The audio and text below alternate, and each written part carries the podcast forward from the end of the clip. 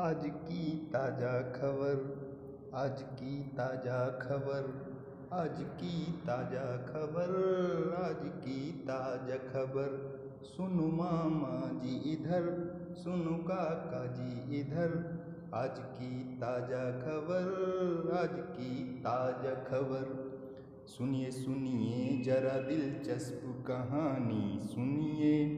एक हसीना ने मोहब्बत भरा नामा लिखा चाहने वाले को अल्फाज में भैया लिखा, पढ़ा आसिक ने तो आने लगे उसको चक्कर।